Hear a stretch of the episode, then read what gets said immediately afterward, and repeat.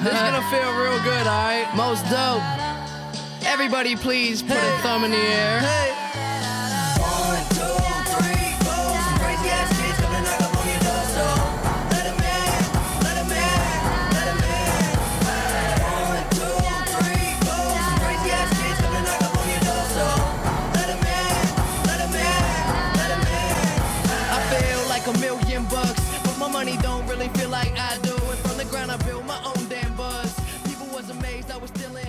Hey everybody, how you doing?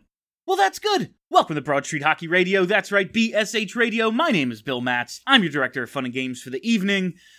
Ah, what a ride these last two weeks have been, huh? The Flyers are uh bad? Maybe? I don't know. I want to get right into it. We have a jam-packed show. I don't even know what it's about. I wrote the outline and I think we're just going to kind of ramble and uh, tell each other our worries and concerns for a little while. So let's get right into it. Let's lead things off with Stephalicious D, Steph Driver. I mean, we have been talking to each other for an hour already, so I think if we just continue rambling about our concerns and problems, that fits. So, the question that I have for you and the audience is could Joel Farabee, Joel Frisbee, the Bees, the Beezer, have been the reason that Jack Hughes and Oliver Wahlstrom looked so good? Yes. Yes. Like, could Joel Farabee have been the secret sauce the whole time? this I dude obviously. is i mean it's so nice and i know like uh, at, what was it two years after they were drafted uh, provorov and Konecny were here but i just feel like we did not see this out of even them like it is so nice to have somebody come up and be good pretty much right away it is such a departure away. from like the waiting game with travis sanheim and all that shit we had to go through a few years ago And the whole thing about him being, you know, rail thin and needing to develop physically, like, is still a thing. But also, look at what he's doing Yeah, I am. I'm gonna say with that, no ass. I'm. I'm gonna say that regardless of how good Joel Farabee gets, and regardless of any awards that he might win in the future, I do not know if he could get a more prestigious award than the one that I'm about to bestow on him right now, which is Joel Farabee, winner of the one player that no Flyers fan is angry with right now award. yeah Somehow, One he has found a way in the season where everyone is angry about everything everything that no one is angry with Joel Farabee. no i Not said one that single person. I said that on post game last night. I was like, Drew, JVR, Couturier, Farabee, you're all good. You're my boys. Keep up the good work. Everyone else, get your fucking shit together. Like, I'm mad at literally everybody else, and the fact that like all these vets are having good years and all these other guys are letting us down. It's so nice that the second year player who I drunkenly started a USA chant for at uh where were we tavern oh yeah. yeah, for Tavern Tavern, on on Broad, Broad, yeah. is uh he's coming through for us. It's it's like that snipe last night Mm. off the goalie's shoulder into the top shelf. It's so beautiful. Like he's the scoring winger we've always wanted. He's here. It's happening. He- and they have him on the power play with G. Oh my goodness, look at that. Just like he's he's amazing. He's amazing. And like this is another I feel super vindicated because he was the guy that I wanted in the draft. Like so much that I went to the draft party a month after I had the stroke. and and Craig when they drafted him, Craig is like shaking me I'm like, you know, stroke brain. But I feel so good that he is so good. And Jack Hughes is so not. That adds to it. It really does. and it helps. and speaking of that draft, check out Jay O'Brien's numbers. They're pretty good. Just saying. Well, I'm not ready to talk about Jay I, O'Brien. I yet. know. I'm just saying, like the two Americans they drafted. That, like, you know, we were told O'Brien's the next Mike Richards, and uh, his college numbers this season, after struggling a little bit, pretty, pretty good. Were we actually told he was the next Mike Richards? I don't know. I remember hearing it. Bill might probably, said it. probably I said Yeah, it. Like, you heard yourself say it. It is. someone said it. I was. I tell myself a lot of shit from theathletic.com. Charlie O'Connor. So, I think I'm still laughing about last night's game. Ugh. I, I'm still. doing. I, I am actually still laughing about it because it was. Are you not mad? It was so utterly ah. ridiculous. You know. it was just a ridiculous game. And like I understand that people are pissed off because people are pissed off about everything right now. But it really was just a bonkers game and it's rare when a game that bonkers ends in a way that befits the rest of the game. Yes, But 100%. somehow it did with that Jake Voracek like been on the ice for two minutes, steals the the, the outlet pass from Kinkaid to Panarin, and then has like the slowest game winning So goal slow. ever. that was like that was like pure it was like it was deliberate and angry that was like a slam dunk in someone who's been fouling you all games face like angry about the the breakaway he didn't score on earlier he was like i am gonna put this puck in the back of the net if i have to slash you in the throat to do it he was he that was absolutely going in. He wanted to get off the ice so bad he had to score. And let us not forget Travis Sanheim, who had his own little adventure, uh, a few adventures in that game, and was also on the ice for like two minutes uh, on that shift. Made the play to uh, loosen up the puck and get it down the ice, so Kinkaid had to play it, and then you know all shit broke loose. That that Travis Sanheim play, and like I I love Travis Sanheim. I think he's he gets far too much crap from a lot of sections of his fan base, but I think that is the first time that I've ever seen a player have controller disconnected when they are controlling the puck.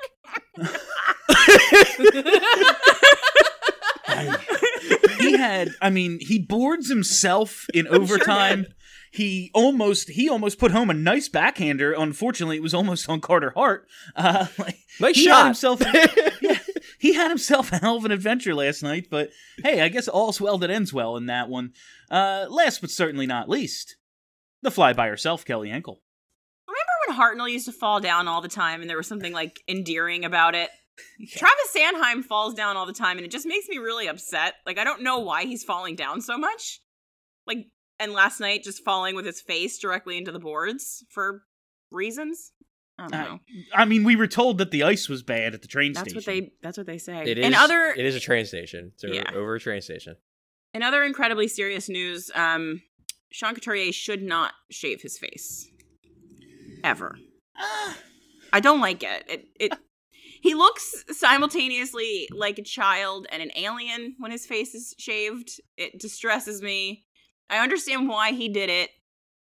And then they won a game, so he's probably gonna shave forever now. But it's like, you know, just Kelly, men, don't you shave. watched you watched Schitt's Creek, right? I did. Remember the the boyfriend in like the first season, Mutt? Oh Like, yeah. he was like dark and mysterious, and then he shaved his beard, and he was like, "Well, you're just like a clean shaven white guy, huh?" yeah. Like Sean Couturier looks like such a badass with the fucking big grizzled beard, and then Yeah. he shaved. It's just like you're just some lanky hockey player, huh? yeah, just a dude. No longer But the impressed by you. doesn't the magic doesn't live in the beard. That's what we found out last night. Well, in some ways, the magic always lives in the beard. Right. But it's not the source of his powers, is what I'm saying. All right, before we get started, just want to make an announcement about post games. Uh, they're going to be on the Locker Room app, at least most of them, uh, for the rest of the season. So download the Locker Room app. It's a sports talk um, uh, audio thing. I don't know. We've been using it a little bit. I, I like it quite a quite a bit. I think when people fill in for me, they're still going to be using Twitch, but for a lot of this season, I'll be using Locker Room. It's only for Apple right now. Sorry to all you Android u- users. Um, it sucks, but it's what it is. But uh, yeah, so download the Locker Room app for the post games live. All right. The thing I want to talk about, also dealing with the locker room, is uh, players sticking up for each other. How, like, just in the most absurd game ever, how fucking funny was they finally do it. Someone finally steps in for one of their teammates, and it's the captain, so that's all well and good. But it's on a totally legal hit, mm-hmm. and it's the dude with the migraine disorder who steps up. like, and that's just the first part of it. You see Jake realize what's happening, and he goes, "Oh, son of a bitch!" and he has to go, and he has to go. You can like hear him like just take that jab to the face. Like Smith is tied up with Patrick and he sees Jake coming. He just frees up one hand and jabs him in the face. And Jake, you can just hear him go, "I'm too old for this shit." Like- Like this fucking kid, I've got to go save Yeah. his ass. Like you shouldn't be getting hit in the face. it was this just fucking guy. I, I'm happy they finally did it. It's just the way it played out was so goddamn funny. And Jake scores the game winning goal. I mean, there's a case he shouldn't have been in the rest of the game. Like, he was technically a third man in there. Well, I mean, they weren't. They don't call things anymore, so why call? yeah, no, thing? I mean, officiating's terrible all the time. I don't care, but like, Offici- officiating just- was so bad in this game, and and, It's and I, been I- every and, and I night. feel I feel like I could say that because it wasn't just bad towards the Flyers. Like, No. it was it was just bad. All they missed two blatant over the glass penalties, one on both teams, and there were just there were penalties that like weren't that bad that were called. And then there were penalties that were really obvious that weren't called. Like it was just a mess of an officiating game. the officiating in this league, and I know everyone complains about refs all the time. I don't think the Flyers win and lose because of the refs. Like, it's not against them. It's just that in every game I watch, every night, the officials have no fucking clue what's going on on the ice all the time. It's this like season has been like I- especially. Yeah, like I, it's always it's always bad. This has been horrendous. I don't get it. We're all trying our I, best, I think including the that- officials.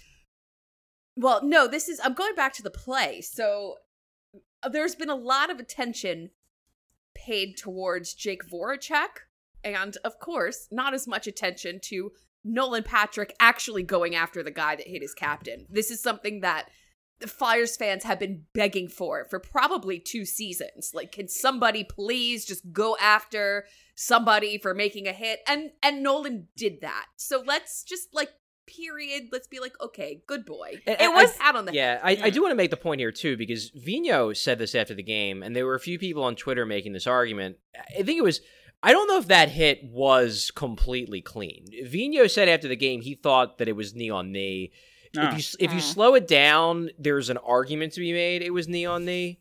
Um, so I could like I don't think this was necessarily just a case of you know oh my captain got hit with a hard open ice hit. At the very least, I think there were you know Nolan in particular, but I think the Flyers in general thought that might have been a dirty hit. So that was another reason why you, you stick up for your captain. All right, yeah, I didn't see a replay of the hit. That's totally possible on open ice ice hits. Like, there's a lot of moving parts. Exactly. You can lead with your shoulder and hit someone in the knee. Like, you can accidentally like a lot of shit can go wrong. If if that's what happened, even better. Like, I'm I'm happy Nolan Patrick did it. Like, all I said last night on Twitter was about fucking time. Like, they Is Nolan Patrick the goon we've been waiting for? it would be nice if he played some sort of role. Like, if he if he Owned. maybe maybe this is his new thing. You know, Well, didn't I work mean, out at center, didn't work out at wing. Maybe it. this is it. All right. That or defense. He's gonna have to. He's gonna have to take some some lessons from Jay Rosehill in getting more hits in than taking, and also the hair flip. Yeah, just just don't take lessons about you know driving drunk to strip clubs. No, definitely not. No, Oh, stealing cars and and driving. What was it like? 0.12 miles. it's the a funniest. victimless crime. Somebody brought it up like the other day, and I just, it's the funniest shit ever. Like, stole a car to go to another strip. Uh, all right, That we're was gonna get off was track. right down the block from the other strip club. All right, does anybody have like before we get into the bigger picture stuff, anything about um, a- a- anything about that game last night, like Jake's goal and that shift, the absurdity of the game overall, how they just got dominated in puck possession in three on three, I hated that game. but somehow won. See, I liked that game because It it, was, was- just chaos. Yeah, it was like if you weren't a fan of either team, it would be kind of fun. Like it was a stupid fucking game. if the it fly, was so dumb. if the Flyers had ended up losing that game, every single one of us would be enraged. Oh, By one how they hundred played percent. last night. Yeah, with I without a doubt. it. Like they just they decided not to play the second period. Yeah, and also Kurt made a good point via the BSH Twitter last night that the way that the Rangers were playing that three on three, the coward's way, where you just hold on and hope to get to a shootout, is just infuriating. And I wish that there was some way they could not let that happen because it just goes against the whole point of having a three on three overtime. Eh. But of course, NHL coaches ruin everything. Um, But it was But yeah, still like, I- pretty wild. There's a lot of crazy Yeah. shit that still happened. I guess. I, I think that the thing about last night's game, and and I I thought it was hilarious. Like I thought that game was really really funny on a lot of different levels because if you were able to distance yourself from the fact that this team should be playing better than they are, it was a really really entertaining stupid game. The thing that annoyed me about it was that okay, for two days, and I, I tweeted this out for two days, Saturday and Sunday, the Flyers basically went on a our process is good, we're just not getting the results campaign in the media, which like that's fair. There are there are statistical justifications for that argument. But if you're going to do that, if you're going to put your neck on the line and be like, our process is good, we're going to get the results, our goaltending has mostly been letting us down, then you just can't have that second period. Yeah. Because then you look unbelievably foolish. Because just then naive. you just it's just like, okay, if you're going to argue the process is okay, you cannot just stop playing hockey for 20 minutes. Because mm-hmm. then it's like, yeah, yeah, the process is fine, guys, good job. Like you look like morons. And they did And, that like- entire second period. It's like you, you can't you can't say the process is good when you stop playing for 20 minutes. And they didn't play for 20 minutes. like the process is probably overall improving. If you, but if you outshoot a team 100 to 12, but those 12 are all breakaways, I'm sorry, no, your, your process isn't good. Not like, good. eh, like the goalies have been bad 100%. Carter Hart was whatever last night. Uh, the the chances they gave up were ridiculous. The goals were pretty, but like, you know, stop a puck every now and then, please. Uh like there was a early in the game, there's a 2 on 2 with Provorov and Braun. And I see Braun, he's off the puck. Provorov has the puck carrier. I see Braun actually make a defensive play, and it was the simplest thing in the world. The two, the uh, the guy off the puck on the Rangers, the forward attacking, actually just stops because he sees Braun trailing. He's like, okay, he's trailing me, but he's also watching the puck. I'm gonna just stop and open myself up. And Braun turned his head and saw the guy do it, and also stopped and went and covered him. No passing lane, no scoring chance. And I almost stood up and fucking applauded because someone just wasn't left wide open in front of the net for the first time in like a month. It was un like I don't want Braun on the top pair, but when it's like little shit like that's that's resulting in falling behind in games to teams you're better than then, I understand why the guy who just will do the absolute basics is on that top pair. I mean, not no one is doing any defense at all. So if if he's going to be the guy that does one to two units of defense in an NHL hockey game, One to two One to years. then Yes. perhaps we keep him in the lineup. I don't know, but it's I mean the whole rest of the team has completely forgotten how to do defense. Nate Prosser backing in to the Oh my zone last night. Just all the way in. And we're gonna- No- yeah, yeah. We're gonna get to Nate Prosser. I just Jesus Christ, if this is the best we can do, uh, there's there's a lot of problems. All right, but so since the last time we recorded together, the Flyers lost a pair of games to the Caps before winning that stupid game last night. Uh, at least it wasn't boring uh, against the Rangers. They are currently in fifth place in the division, one point behind Boston. Of course, Boston's four six and two in their last twelve. They're skidding when the Flyers are because that's the way the world works. The Flyers are scoring 3.35 goals a game, which is sixth best in the league. The offense is good. They're allowing 3.27, which is the sixth most in the league. Man, do I love symmetry. But I don't know, maybe give up a little bit less and you'd be awesome. Like the fact that this offense can is amazing and can barely outscore the Rangers is a real like it's a real issue right now. So I just have a simple question. Um what is this team? Like somebody in post game last night asked me what this team is, uh, and like and asked if last year was an outlier. Which uh, outlier from what? It's it's our only other data point. Like this is the first time this core and this group of players has been able to compete together. I, outlier from what? Uh, but just throw that away. What like what is this team? Like what are they? I'm not going to answer your question. Okay. I hate this question. Uh, but I am I am going to address one of the other things that you said in that was last year an outlier. Um and and one thing that I've been thinking lately is that we're putting a lot of weight and a lot of hopes into one month of the calendar from last year and deciding that that's what the Flyers are. We're looking at February 2020 and deciding that that is the bar that they need to reach and that is what this actual team is. It's January 6th to March 10th is what that's when they were awesome. Two months. all right. Okay. Thank you for having the dates Yeah. Oh, you actually have it. They're in right the here. They went. Anyway, they were 19 6 and 1 from January 6th to March 10th, which is right after they come back from the Disney on Ice trip when shit just went haywire. Right. So I'm I'm a little bit concerned that we're looking at this sample size of 27 games, which is not insignificant, but it's also 27 games, and deciding that that's what this team is and that's what they have to be. And I don't necessarily disagree that that is their ceiling, but I don't think that the fan base is looking at it as the ceiling. I think they're looking at this as that's what the average is, and anything less than that is unacceptable. So I think so. First of all, we're we're comparing 27 games to essentially 27 games this season. Yeah, it's also. Um, and I don't I don't know that what we saw when you talk about a ceiling, like a ceiling for me is literally every single player playing perfectly, nothing going wrong.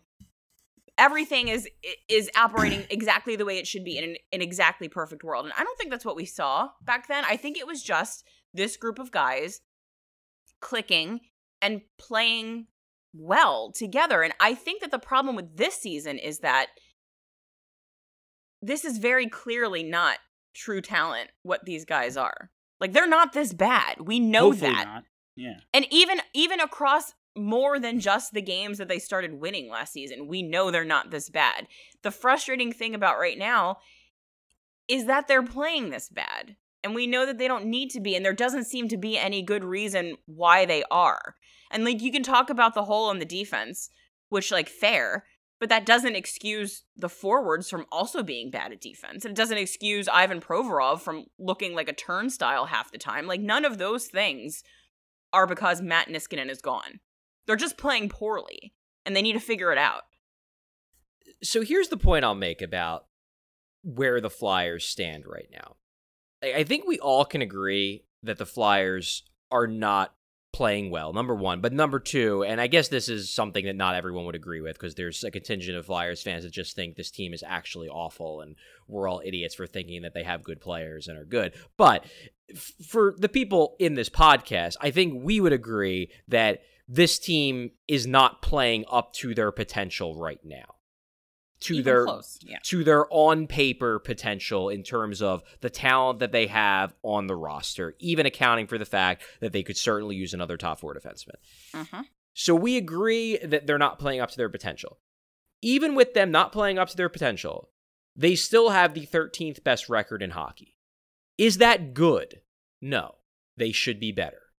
Is that holy shit, they fucking suck and they're terrible and burn it all down and trade everyone. The core is awful. Everybody is bad. No, it's just a team that's not playing as well as it can be. But if that floor is the 13th best team in hockey, then presumably the ceiling is still pretty damn high. Because the floor is still pretty damn high. Because they're not, like, literally in the basement. They're not even really in, like, the top half of the basement. They're in the middle which again, not acceptable, not a total disaster. The reason why it feels like a disaster is because number one, it's a shortened season.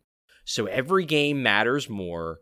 And people now have the, like, people have now gotten the pat on the back go ahead to treat the Flyers as if they're the Eagles, which they have Mhm. always wanted to do anyway. Like that's always the natural inclination to treat every every Flyers game, every Sixers game, every Phillies game as if it's an Eagles game. Now it's like, yes, you are more apt to be allowed to do that because there are fewer games and because every game's in the division.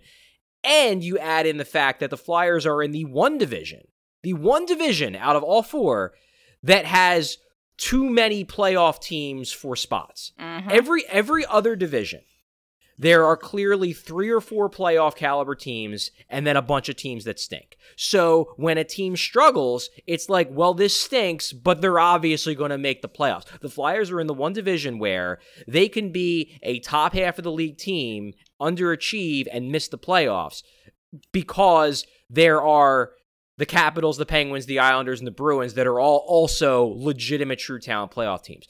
So Are the Flyers underachieving? Yes. Is it frustrating? Yes. But the outside elements of this season have sort of combined to make things seem even worse than they are because of the unique circumstances of this particular season. That is my rant. the like the circumstances of the season i understand only four teams from the division are going to get in and that's that's a pain in the ass because if they're the fifth best and they have like like you said a top half of the league record that's a bummer but god damn like finishing the top four i don't know what to tell you Look, Like, I- life ain't fair Bill, Bill I, I agree with you. My point is that, like, all right, let's look at the Central. i all right? understand i uh, guess The Central has Florida, Carolina, Tampa, and that's it. They're the only three teams that are playoff teams. Chicago is in the playoffs, but they stink. Columbus is falling apart. Nashville is going to trade everybody. Dallas, everyone's injured and they're just having a down year because they sold out to go to the, the, the Stanley Cup final last year. Detroit is maybe the worst team in hockey. If the Flyers were in the Central and having the season they are having now, it would be frustrating, but it wouldn't feel as frustrating because we know they're going to make the playoffs because Yeah. they have to. and The Flyers that- are in the one division where they don't have that feeling because there's more teams than there are spots in terms of the playoffs. So it just it, it ramps up the tension in a way that Sure. wouldn't be there if they were in another division. I just like it wasn't supposed to matter the division they were in because I thought they were one of the two best teams in this division. Now, Agreed, Some teams, agreed. s- some teams are overachieving, like the Capitals and Penguins, and even the Islanders, way better than I thought. Like the Islanders, they don't lose anymore. That's over with. They just don't. Um, the good news is, like the Flyers need to make up some time, need to make up some points. They started a stretch of 10 games to close out the month of March last night, where seven of them are against the Rangers, Devils, and Sabres. Now, the other three are against the Islanders, and that's going to be like a real pain in the dick because they're awesome right now. But at least they have the opportunity before they run into these other good teams again to get back to where they're supposed to be in the standings, and then they just have to outcompete the teams that are as good as them. That said, the Rangers, I feel like they're showing some signs of- improvement. Like, do you think there's a chance they could sneak sneak up on the top five, or is Are it they? just like they shut out the Bruins for nothing the other night? And again, the Bruins are I think playing that's like the shit. Bruin. Yeah. Yeah. I think that's more the Bruins than the Uh, Rangers. But they've taken the. Flyers to overtime twice lately. Like, eh, are they showing some? Are, like, are they sneaking up on the top five of these five teams in the division that are clearly playoff caliber? So not not this year, but I do think that process wise they are trending in the right direction and they're you know look they won two straight lotteries. They're in a pretty good spot in terms of you know the future just because they were gifted two straight lotteries. Even if Kaapo Kakko doesn't turn out to be anything special like Frenier is going to be good.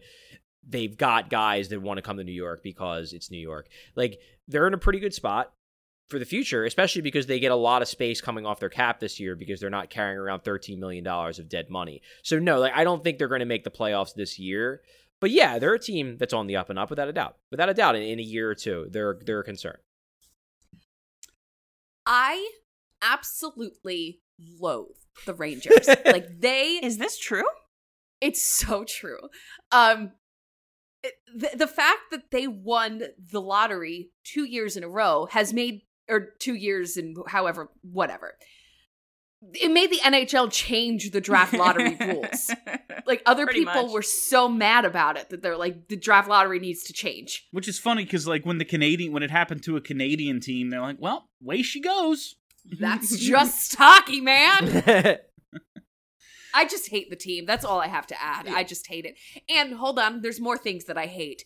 I did not expect to hate this format as much as I do, but I am so sick of seeing the same Yes. fucking guys on the same fucking teams. I like it for the Flyers games. What I hate it for is the whole rest of the league because Mm. there's no like. I look at the schedule and I'm like, I want to watch some hockey tonight. Well, I just watched that game last night. Just watched that game.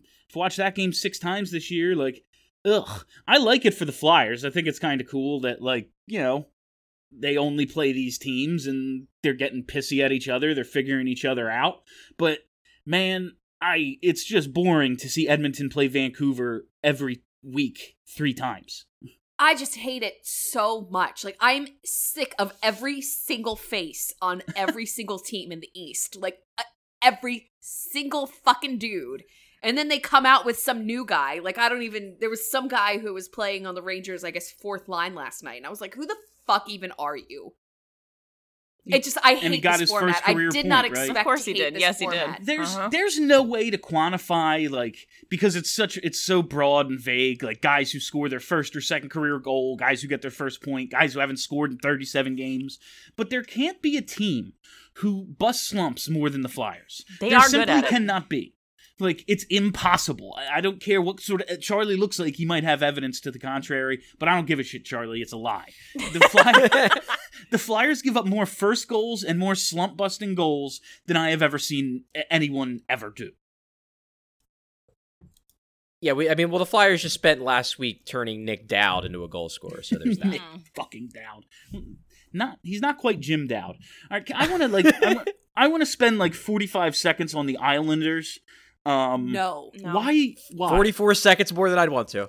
why? Why are the Islanders still good? How has their bullshit not run out yet? Truly, Like, why are the Uh, Islanders? why are the Islanders? Uh, Matt fucking Barzal with his magic period with his magic. Like it just oh they're I hate them all. I hate them all. They're tied for the most points in the league with Florida. Their 724 points percentage is fifth best in the NHL. They don't have a point per game player. They don't have a player in the top 35 in points. And yet here they are. Nick fucking Leddy has 18 points. The last two years, he's had 21 and 26 total. Like, how? How? How is this team just winning every single night? In, in truth, I think one thing that has helped them this year, um, because this is definitely something that uh, you know, for them is really important. They don't have a lot of depth. Like, and when I say depth, like they actually they, they're they're a pretty deep lineup, but they don't have a lot of depth beyond that. And one thing that they've kind of gotten lucky up to this point this year is that they really haven't had to deal with many injuries. Like Beauvillier was out for a little bit at the beginning of the year. And Lee's hurt now, right? and they were well. That that's kind of what I'm getting at. Like Okay. the beginning of the year, Beauvillier was out, and they weren't doing that well. They're a team that seems like like they're when they have everybody, when they have all of the pieces, they can be really, really legitimately good. But when you pull out like Sounds one familiar. one or two pieces, it doesn't have to be like even even you know like last year, for example, they lost Adam Pelech and um and Matt Martin at the end, of, like for the final month and a half of the regular season, and they fell the fuck apart. And like, not saying those guys aren't good. Like Pelech is a very underrated defensive. Matt Martin's a good fourth line winger, but like they fell apart. And I'm very curious to see what's going to happen now that they don't have Anders Lee, who's obviously a very important part of that team. Killed Because us. it seems like with them they have like this machine that works perfectly but when you start pulling out even one or two pieces then the whole thing kind of starts falling in on itself. At least that's what historically has happened to them. And i think one reason why they've been so good this year is because they haven't had to deal with that and now they're kind of having to deal with that so i'm curious if they're going to be able to keep this up or not but undeniably this year they've been very good like this isn't And- even a case this isn't even a case of like they're getting lucky and they're defying analytics like their analytics are good this Yeah. year too they're just a And- good team to Charlie's point, they started out five, four, and three.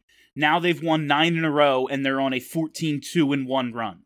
Like they win every single game. It's goddamn. It's uh, uh, my anyone- only. What Kelly? Just gonna ask if anyone has considered that Barry Trotz is actually a wizard. Oh, it's you know it's possible how I do don't we think anyone's test? asking the important questions here. if we if if he floats we have to yeah, we, have, to, drown him. drown him. Yeah, sorry, parody. We have to we have to drown Barry Trotz for science. Gotta do you Rules got- are rules. You ever see the movie Celtic Pride? Like that has long been my goal to There like kidnap kidnap another team's star player so that my team could win. Uh and to them it's their fucking coach, which is just oh my god. Um all right. My only hope with the Islanders, and then we're going to take a break, is that they're just on this run right now, and the Flyers are going to run into them at the perfect time because we've seen all throughout the league hot and cold stretches, even for the best teams. 14 2 and 1 in their last, what, 17 games? Hopefully, they've got a cold stretch coming. That'd be nice if they could win like two of the three when they meet them next week. All right, we are going to take a break, uh, and we will be back on the other side for everyone's favorite topic goaltending. All right, fam, we are back, and I just have one question to ask my esteemed panel. What the fuck are they going to do in net? Brian Elliott has an 848 save percentage in his last five appearances since shutting out Buffalo. Carter Hart, not to be outdone, has an 828 save percentage in his last five appearances since shutting out Buffalo. The Flyers have played 13 games since coming back from COVID. They've allowed at least three goals in all but two, which were the back to back shutouts of Buffalo. They've given up four plus in seven of those 13. Seems not good. What are they going to do in net? I think a lot about how much different all of this season would be if they were just getting average goaltending. Like everything would be 906 so much different. 906 save percentage team wide would go like a real long way. Yeah. And it's And I think I don't even know if sorry, I don't even know if it would be better because eh, you know, the way that it is is exposing every single weakness that they have, which Yeah. might be a good thing long run, but it, our lives would just be so much happier if they were just getting average goaltending. And I think that that's the key. Our lives would be happier because if the city wasn't in an absolute frenzied state of panic about Carter Hart not panning out, the other things might not be so bad.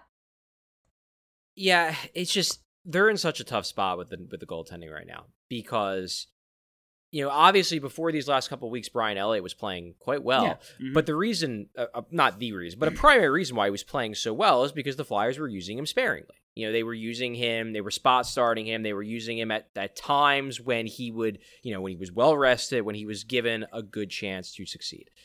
Carter Hart at the start of the year, in my mind, his numbers didn't look good, but I don't think he was playing that bad. He was it pretty good. He it was was mo- it was mostly the defense. You know, the, the team was getting gashed for insane shot shots against totals, and they were giving up ridiculous chances. Hart, I think, was mostly okay. Over the last three weeks or so, Hart has kind of collapsed. And I'm not I, I wrote this in a column last week. Like I'm not concerned about Carter Hart over the long term. Like Yeah. I think he'll be fine. I, I'm not certainly not giving up on him. I think the the Carson Wentz comparisons are batshit insane. But right Doesn't now even make sense. right now the Flyers have a problem. They have a real problem in that they have a young goalie who probably needs a week or two to reset and work on his technical side of his game and really just focus on getting himself right. But they don't have the time. They're playing so many games in this ridiculous schedule, and they have a backup goalie who can't play in a lot of games because he turns 36 next month. Like, there's only so much that Brian Elliott can do, and we saw that on Saturday when, like, look, I get it that everyone was really angry about Saturday's loss because it was just another loss, another, you know, game where they gave a ton of goals. Like, they lost on Saturday because of the goaltending. Full Yeah. stop. That was the only reason. The 100%. only reason why they lost Saturday's game was because Brian Elliott gave up three goals he shouldn't have given up, and then they had to throw in Carter Hart, who fought five hours before the game started. Alain Vigneault told us he was not ready to start yet. So, like, they lost that game in 90% of the reason they lost that game was because the goaltending just could not stop a puck. And that was inevitably going to happen if you kept playing Brian Elliott. But the thing is, is that I don't know if they had a choice but to keep playing Brian Elliott because you need to give your your young starting goalie a chance to get right. So you basically went into Saturday's game knowing that unless Brian Elliott, you know, temporarily drinks from the fountain of youth and is able to survive playing three games in five nights, that you're probably lighting this game on fire. And these are the, the the the issues that you run into when your starting goalie, when your young phenom is struggling, and it sucks. But like goalies are weird. Like this is a situation where like it's frustrating, but I can't bring myself to get mad at anyone because I'm not going to get mad at Carter Hart for having the first really bad run of his career, of his NHL career, aside from maybe the start of last season, maybe. But even then, I don't think he was this bad. And I'm not going to get mad at Brian Elliott for being old. Like, he's old. I'm you. sorry. Like, yeah, like I, I, I can't get mad at someone for like wearing down when everyone knew he was going to wear down. I mean, we've been talking about this for like four years now. Like, this is and I can't happens and, with and I can't Elliott. get and I can't get mad at the coaches for wanting to give Carter Hart more time to get his shit together because he needs more time No, to get his shit together. there's- so like it's it's just a bad situation. There's Do no we just- creative. Go ahead. Do we just Kelly. play Alex Lyon? That's what I'm getting to. Do we just do it? Um, that's that's that was the next thing I was going to bring up is how close are we to getting an Alex Lyon start or a few of them because uh, what was it last week he gets sent down to Lehigh Valley after starting the year on the taxi squad. I assumed it was because he hasn't played in a year. You need to get him some time before you just throw him into an NHL game. I think that was a pretty safe assumption. Um, he gets into a game, he plays 20 minutes, stops 10 of 11 shots, and then the game gets suspended due to COVID concerns. A couple days later, Lyon is back on the taxi squad. Felix the cat back down in the A. Uh, it, it, like, does Alex Lyon start like this week? They have a back to back coming up. Like, w- are we going to see Alex Lyon like real soon? I honestly wouldn't hate it at this point because I think that What the fuck's Charlie- the difference? The other two suck well, too. that's the thing. Like, first of all, could it get much worse? Probably not. Like, I'm sure. Hold on, guys. Hold on. Uh, Do no, not I put that that to the universe Alex because Lyon you know. can manage an 828. Like, let's be Yeah, serious. like- he can manage an All right. 828. But When 18% of the shots are going in, like, what's fine. the difference? maybe it would be good to scratch Carter Hart so Oof. that he knows that he's not going to have to have the pressure of a game on him. And perhaps he can use that time to get his mind right. And you fuck around with Alex Lyon and Brian Elliott for three or four games and see what she gets you. Because it can't get much worse. and if it fixes So, Carter like, Hart, it then ca- it's worth I it's can't worth the investment. this is where we are. I know. This is where it's- we what are. a time to be alive. This is where we are 50% of the way through the season. We're like, yeah, Alex Lyon, got to get him in.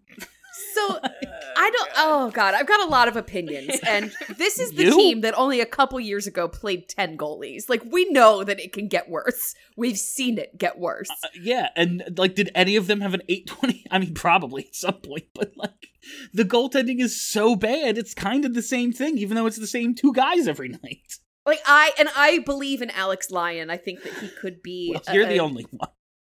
I know I'm the only one. I think that he could be possibly in another organization a backup goalie. Like he could potentially.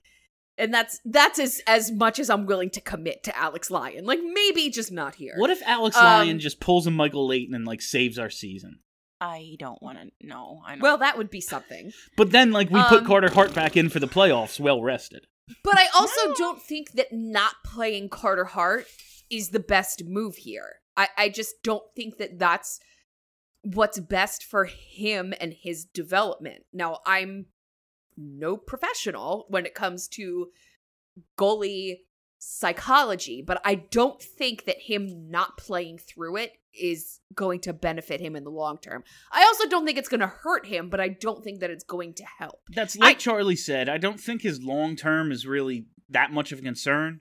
But like, I felt the way you did. He needs to play himself out of it until recently, when it's like, yeah. no, something's wrong. Yeah, that's Like- the thing. Like, typically, I would agree with that. That you put him in there and you let him play through it. But the fact that even after nights off, we're still seeing what seem to be the same technical issues with him. Most notably, this whole making himself small thing that he's doing.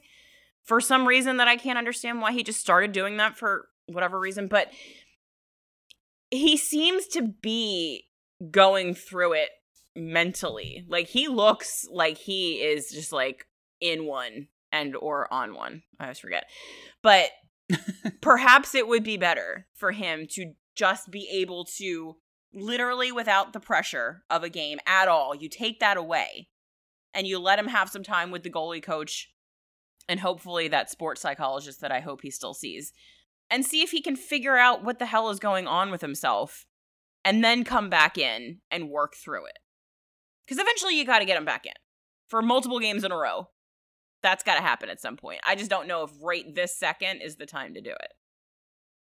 Yeah, I mean, I'm not. I'm certainly not saying to like sit him forever. No. I just think in an ideal world, in an ideal situation, in a He'd get a normal, week off. in a Yeah. normal season, you give him a week off. You give him a week off, and you're just like, all right, we're gonna work with you every day. We're gonna do tape study. Kim's gonna be out there on the ice with you for practice every day, and we're just gonna kind of, you know, slowly reconstruct your game and remind you of how damn good you actually are. That would be awesome. They don't have the luxury of doing that because number one, the schedule's nuts. Number two, they're barely even practicing because the mm-hmm. schedule's nuts. That's, I think, a huge deal. Like, Yeah. he doesn't have a chance to hit reset. Like, yeah, there's n- and and number three, they're in a playoff race. Like they're not even like every game matters. And if you throw him out there, if you continue to throw him out there with him not right, and he keeps giving up five goals a night, and granted, I'll make this point. The reason why they gave up four goals last night, that was not his fault. No, Like, no, maybe no. maybe he could have stopped one or two, but like the Flyers gave up so that that was Saturday was a the goalie lost the game. Last night was a the defense just didn't show No, up. I mean, the like, entire defense did not show up. on on the Panarin goal, there were two cross ice passes, and like this wasn't a penalty kill. Hart stopped a three on zero. yeah, yeah, like it was. He stopped the. Uh, he was pretty. His numbers. He. It looked more like the beginning of the season last Yes, night. yes, where his yeah. Last night was suck. much was Yeah. much more like a beginning of the season. His I totally numbers suck, but if you look at the goals, like they were all beautiful plays set up by a complete lack of any unit of defense, as Kelly would say. I saw that from Not one But you but you unit. you'd love to you'd love to give him some time. They can't Yeah. afford to give him some time. And you know, I've heard some people say, "Well, could they just trade for a goal?" Like, no, I don't think they can because They have too many that- other needs. You number one, they have too many other needs. Number two, like you're opening up a whole can of worms. Yeah. if you trade for a goalie and then oh they don't trust Carter Hart and it's like well they maybe don't trust him now they still trust him but then you go down this fucking path and I mm-hmm. don't want them to go down that path. Like he's still a year younger than Henrik Lund- Lundqvist was as a rookie. Like that's how far along this kid is. I have no concerns about his long term. It's just like right now they're in a playoff race and they don't have a goaltender they can trust, and it's it's concerning. Absolutely. Speaking of concerning, Nate fucking Prosser. Oh. The procrastinator. Nobody, nobody here is a Hagg fan. Nobody here thinks Robert Hagg is the answer, and nobody here would say Gus has been very good since since he joined the team. But what are we doing here with this guy? What are like, we doing? he's not an NHL player. Uh, what the fuck are we doing? it's pretty wild to me that Alain Vigneault seems to have think it seems to think that he has found like some kind of diamond in the rough that somehow made it to 35 without an NHL career. But spoiler alert, he's actually really good. Um, here's my theory. Here's my theory. Is it the same as my theory? Go ahead. There's no, it's not the same as yours. Okay. There's nobody else. Like, who the fuck else are they gonna play? Robert Hagg. Right. So there's nobody else. I, Better than There's no there's no one else. The defense blows. So all right, rotate some fresh guys in and out and see if you can you can finagle your way into one single unit of defense. I- but I- otherwise yeah. there's there's no one else. I mean, there there is absolutely an element of this rotation, like that that Yeah. can't be ignored. The idea of you're trying to you know figure something rotate out. guys in, figure by figures, but I'm I'm just talking about the schedule. Yeah. Like like Evino has said that part of you know the the in and out uh, lineups that he's throwing out there are because they're just playing so many damn games. So I get that, and I even get like okay, if you've decided that Justin Braun is going to be on your top pair for oh. now. Because he's because he's actually playing pretty well recently. I mean, no, nobody he's- played well. La- nobody played well last night, but Braun, the grand scheme of things, since he's returned from COVID, been pretty good. And if you decided that the best way to get Phil Myers going is to put him with Travis Sanheim because that mm-hmm. pairing has worked in the past and they have chemistry, Well, then- tell you.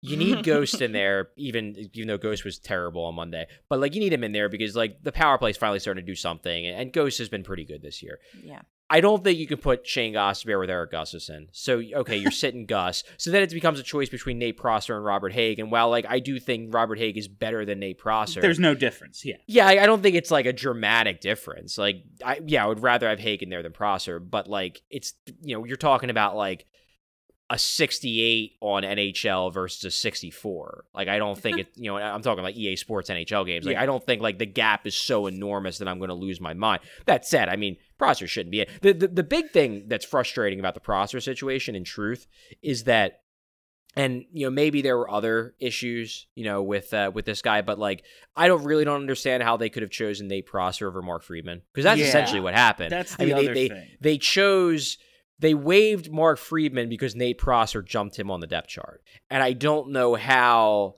i'm not saying mark friedman is the superstar but i don't know how you could look at mark friedman and nate prosser and think that nate prosser is better right now than mark Yeah. If we're working in, if we're working in our seventh or eighth defenseman every other night, like I'd rather it be Mark Friedman personally. exactly. Exactly. Um, he can he can skate and pass and do stuff. he can skate full stop. you mentioned you mentioned Ghost and how he was bad the other night. I think honestly Ghost has been their best defenseman this year, and by that I mean player whose position is you know noted as defense, Mhm. and he's he's a hockey player who lines up on the blue line, you know, at the He's opening also a decent goalie. yeah, pretty Great damn good. And goaltender. He's made a couple honestly, saves. honestly, at this point, like we joke, but we also saw Slap some pads on him. Let's roll. we saw Friedman and Morin play wing together. What's the difference at this point? Throw Ghost in net a game. Why not? Um, I don't remember. Like Ghost is always going to get out muscled in front of the net. He's always going to lose battles in the corner because he's just like he's a smaller guy. I don't remember him being so easy to skate around. Like he had the lateral quickness and the stick that like allowed him to deny zone entries. He is a fucking turnstile. Not, but not Everybody gets around him now. not consistently. I don't think he's been a turnstile this entire season. The last He was, three he, games, was a, he was a turnstile last night. Last And- night he was for sure, but so was Yeah, Ivan yeah. Provorov. No, I mean, True. and that's I hate singling anyone out because the team like it's a twenty person problem uh, defensively, but like I just feel like the last couple of games, side to side, you can just step around him. But that's Look, neither here nor there with this. Yeah, segment. w- I mean, one thing. Well, one thing I will point out about that though, and because I've noticed it as well. Like he's gotten burnt. You know, his his lateral movement, his pivots haven't been as good, and part of that I do think is that you know he's had some surgeries. He's probably not as mobile as he once was, and he never was. You know, he was more, with him. It was more about quickness than Yeah. it was about pure speed. But you also have to account for the fact that like. They've played a lot of frigging games in Oh, a short sure. period of time. Like some of these guys are probably tired. Mm-hmm. yeah, And Ghost very well might be one of those guys, which is why he looks slower now than he did a month ago. and like, because he might just be drained, like I'm sure a lot of these guys are. what have we seen? The start stop move once or twice this year. Like, it's not just defensively that his lack of lateral quick- quickness is showing up. It's just he's made up for it a little bit offensively.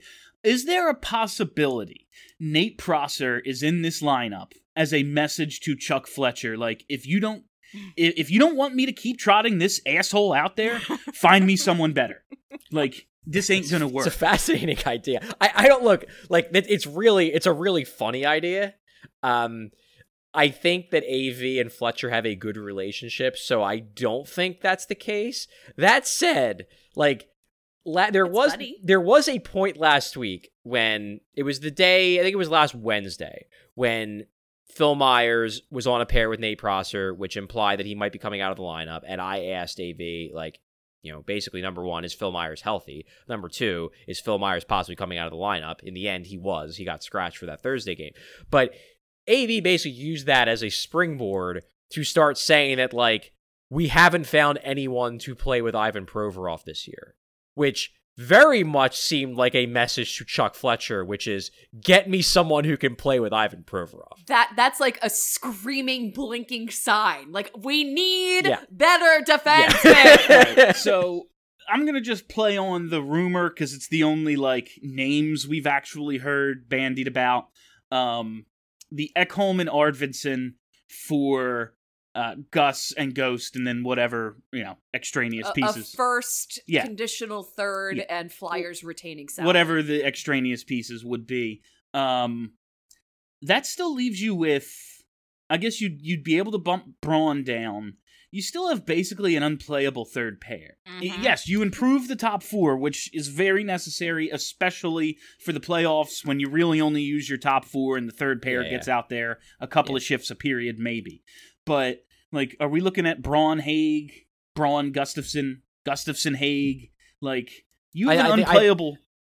I think or in that Gus case is they- part of the trade, so Gus isn't part of it. Yeah, so like I- you're yeah, looking I at think- Braun Hagg again. I think in that case they go Braun Hagg, which I mean, as a third pair, it's not ideal, but like it's been passable before. Obviously, it was a disaster in the playoffs. That it w- that was their third pair during the two month run at the end of the regular season when the team was playing great last year. So I mean, it can I- look if, if they were to do that trade, I'd also like them to go out and get a better third pair defenseman too. Mhm. You know, if if you're if you're going all in to that degree, then fuck it, go all in.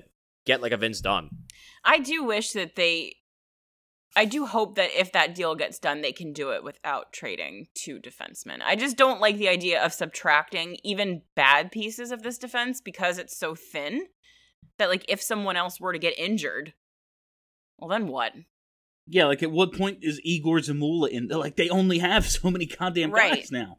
Is is Samuel Morin like gonna play defense for this team at some point? Because it it really looks feels like- like, he's going to. Yeah, It looks like they're they moved him back to defense They in the did. AHL. Um, so I don't know. I mean, honestly, I'm just I'm tired of talking about Samuel. Oh, Morin. me too. It's just I- like I- the the amount of people that continue to bring him up, but like I get it that there's so He's here.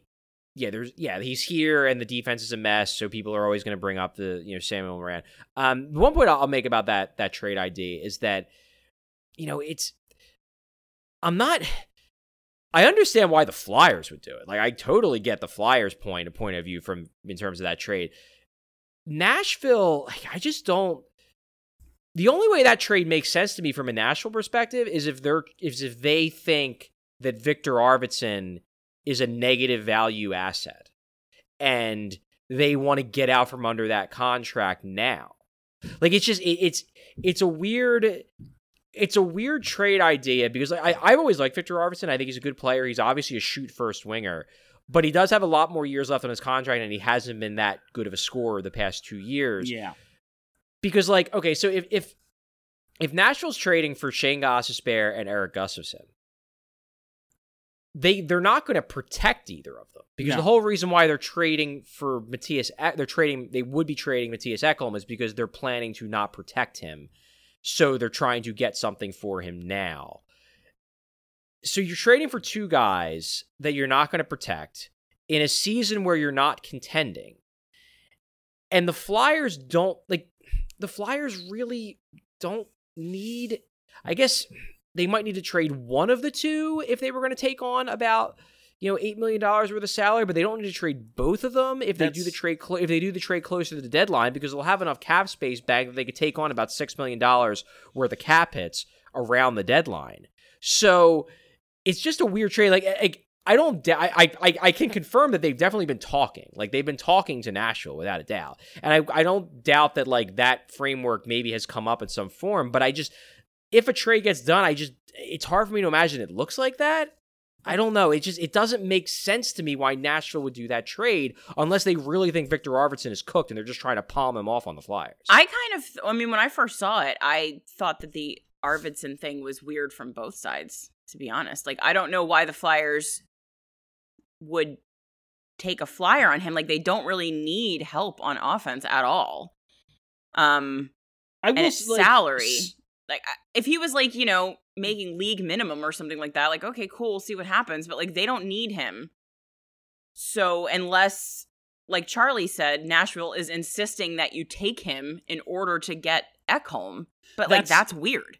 I See, thought, I, see I, I, I think the Flyers could use a Viktor Arvidsson. I mean, the thing with the thing with, with an Arvidsson is that you're trading for Arvidsson because you think he's going to bounce back. Because they definitely could use a guy who shoots the damn puck, Mhm. and Viktor Arvidsson Fair. shoots the damn puck. So, like, that's the need. Getting Arvidsson is because you think you're buying low on a shoot first goal scorer. Mhm. So it makes sense to me. It's just I don't know. Like to me, Viktor Arvidsson is still a guy who has value. He's not a guy who, if you're Nashville, you're just trying to give away That's, which I think in that trade you would basically be giving away Viktor Arvidsson. Yeah, and, and, it we- depends on it depends on the other pieces, like what Mhm. other sort of picks or prospects they extract from the Flyers.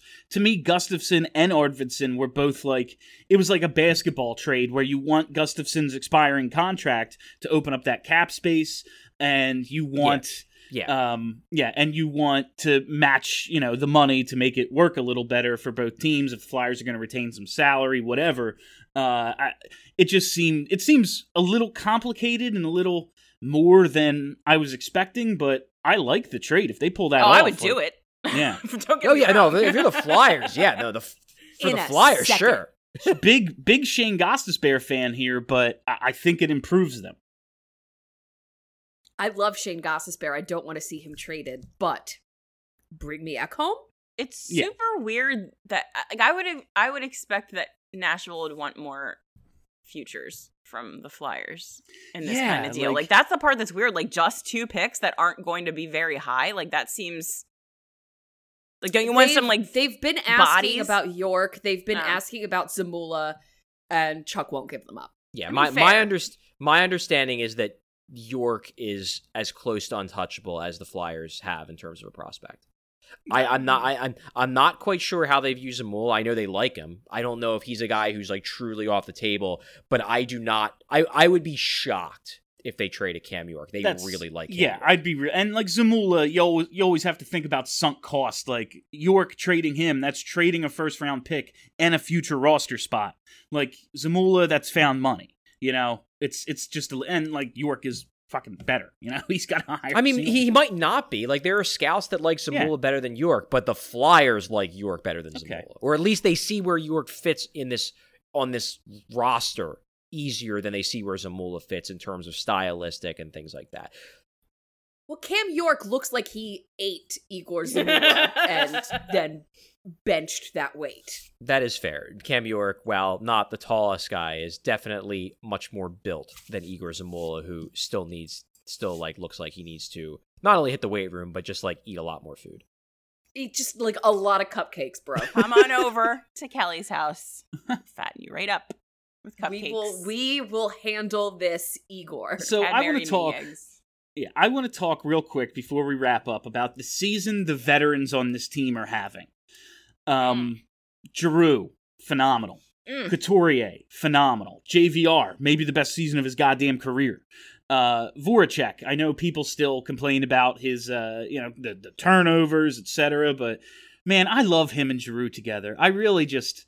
It, last night there was a shift. They were out there with Michael Raffl, and I thought, oh, the good old days. Uh, I, I, I love Jake. Kevin Hayes, I don't think has been as like visibly great as last year, but you look at his numbers and they're absolutely fine. Laughton's having a good year. These six guys, along with one youngster, Joel Farabee, carrying this team. And then there's TK, Patrick, and Lindblom. And I know it's not fair, but to quote the great Heylia James, fair is what you pay to ride the bus. These Did you just quote Weeds? Yes. That's a show I've seen. Oh my Ah, goodness. God Yeah. bless. I've seen that one. uh, like if one of TK, Patrick, or Lindblom were giving them literally anything, this team would be so much better.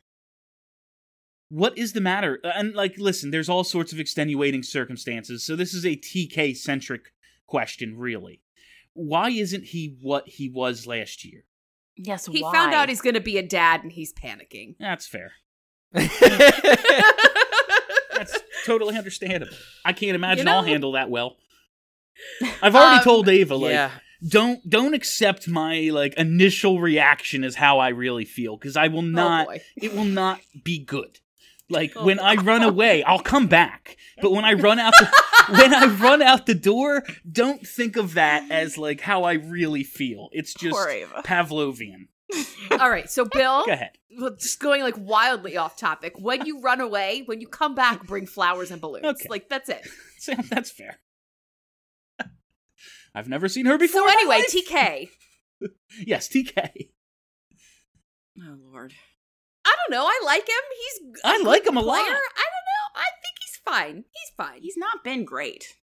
Eh, right, but he's fine. Would I think I think better. he's I think he's playing with more jump recently, but I don't know if that's actually manifesting itself in actually better play. Mhm. It's it's it's been a weird season. Like I you know, it's frustrating because he was legitimately very good last year. Yeah. Like that was that was not a mirage. He was very good last year. He was very good not just from a scoring standpoint, but the Flyers were out shooting and out chancing the opposition by a pretty large degree when he was on the ice, regardless of whether he was with Sean Couturier or not. Like he was he was actually driving his line. He was playing well enough within the system that he was no longer a defensive liability. Like he's never going to be a shutdown guy, but he was no longer a defensive liability. Now he's not playing that well two way. He's you know the Flyers are giving up a lot when he's on the ice, and he's not shooting as much as he did last year. There's there's something wrong with Konecny. I don't think they've they fixed it. They've really like resolved it yet. Can they? Yeah, I mean, I think he has the talent. I, I'm not giving up on the kid, but they, they need more from him. They absolutely need more from him. He's a perfect encapsulation of what is so frustrating about this team is that he's just not doing the things that you know that he can do for no discernible reason. And that's half Here's- the team right now. like how I feel about TK a year ago, this was a crazy like I wouldn't have said this a year ago. Right now, if there was a one for one hockey trade where another team wanted TK, it wouldn't rankle me. Like I wouldn't be like, no, absolutely not. Now it'd have to be something substantial that I thought improved the team, but he's not like he's not how I feel about Joel Farabee, who I'd be like, no, under no circumstances are you moving him. At this point, Okay, there are very fair. few players on this team that I would not trade to improve No, the it's team. Giroux, Cou- Giroux, Couturier, and Farabee. That's pretty much That's it. about it. Well, I, I don't Hart. think. Yeah, and Hart. Yeah, that's about it. Really. Anybody else? Go on. Bring me something better. You've got you've got to give me something really really good. Oh for yeah, me I'm not. I'm not saying TK. trade him one for one for Adam fucking Larsson. I'm saying like make a good trade. yeah. like if it's if it's TK for Jakob Chychrun, I do. Oh Lord. And- what would No, you, you give guys- up for Jakob Chychrun? yeah, that's Hold true. on. You guys need to take a look at the season that Jacob. I know he's Chychrun's having a very good season. I'm not arguing The, that. the defenseman that he has turned into, like we could slap him next to Provorov. I think you would give up the rights to the Wells Fargo Center and Sean Couturier for Jakob Chychrun, and they'd Well- have to find somewhere else to play. That's- that you're not right. wrong. Yeah. There's skate zone. So the point I'll make about They were um, better with no fans in the stands. So i- i- it's it's kind of using the the Konecny conversation as a jumping off point, but it, it sort of goes back to I wrote an article before the season started about you know kind of setting the stage for what the 2020-21 season meant for this particular Flyers team. And the point I made was that by not really doing anything substantial in the offseason, the message to me that that sent from Chuck Fletcher was basically look, we like this team as it is. Obviously, we, we'd like to get better. You know, Chuck Fletcher did try to get a top four defenseman. He wasn't able to do it. You know, criticize him for that. That's fine. But by going into the season, basically by essentially running it back, aside from losing Matt Niskanen, to me, what that was saying was that let's give this group as constituted a shot to show us if they are the right mix. And if they are, great. We're going to contend for a cup. And if they're not, then next offseason, once the expansion draft is past us, that's when we start making trades to address fit. Like, to me, the problem with this team right now is not necessarily talent, aside from the fact they need a top four defenseman. The Mhm. problem might be that some of these pieces don't quite fit together.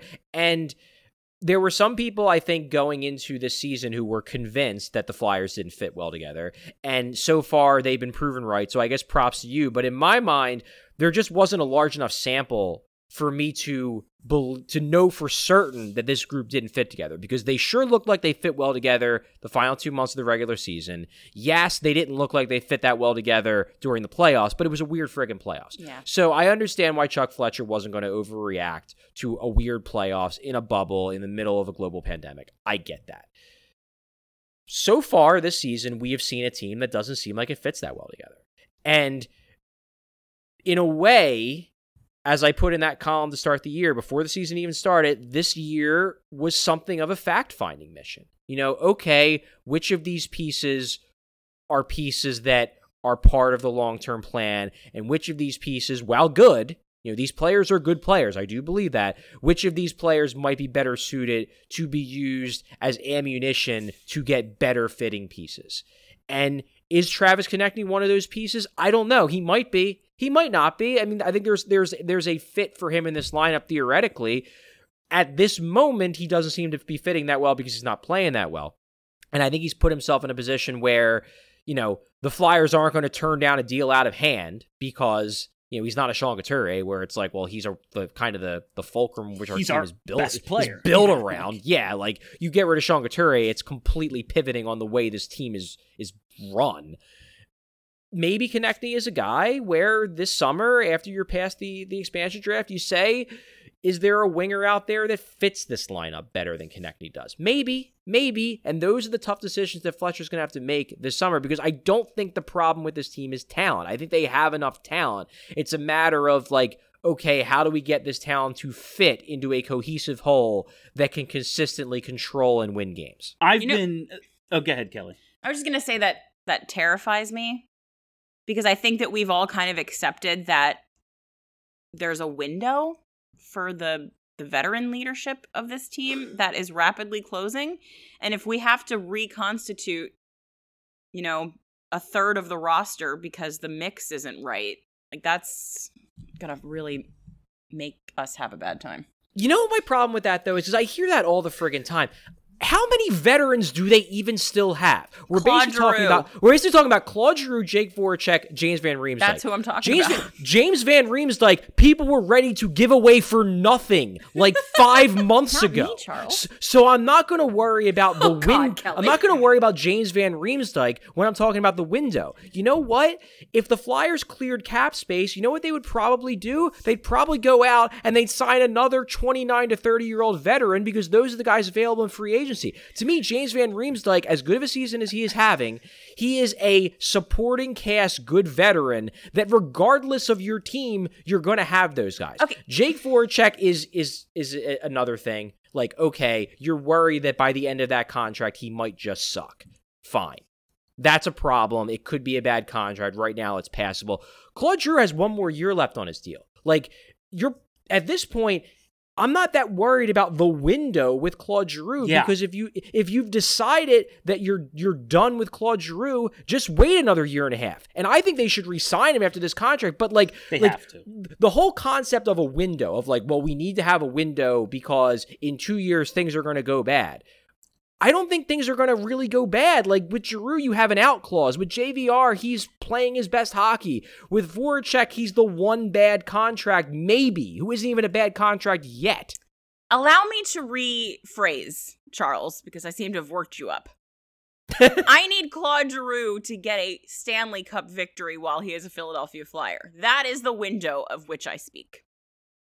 And what and what in his recent play tells you that like Nothing. he's going he's going to stop being a useful player Nothing. anytime soon. Nothing. But if we're talking about another three years of chess moves required to get the mix rate on this team, I don't know, man. That I don't, I don't see it as three years. Like yeah, I, don't see see this this three years either. I, I don't see know this how long like, it takes to reconstitute a mix of players that don't work together.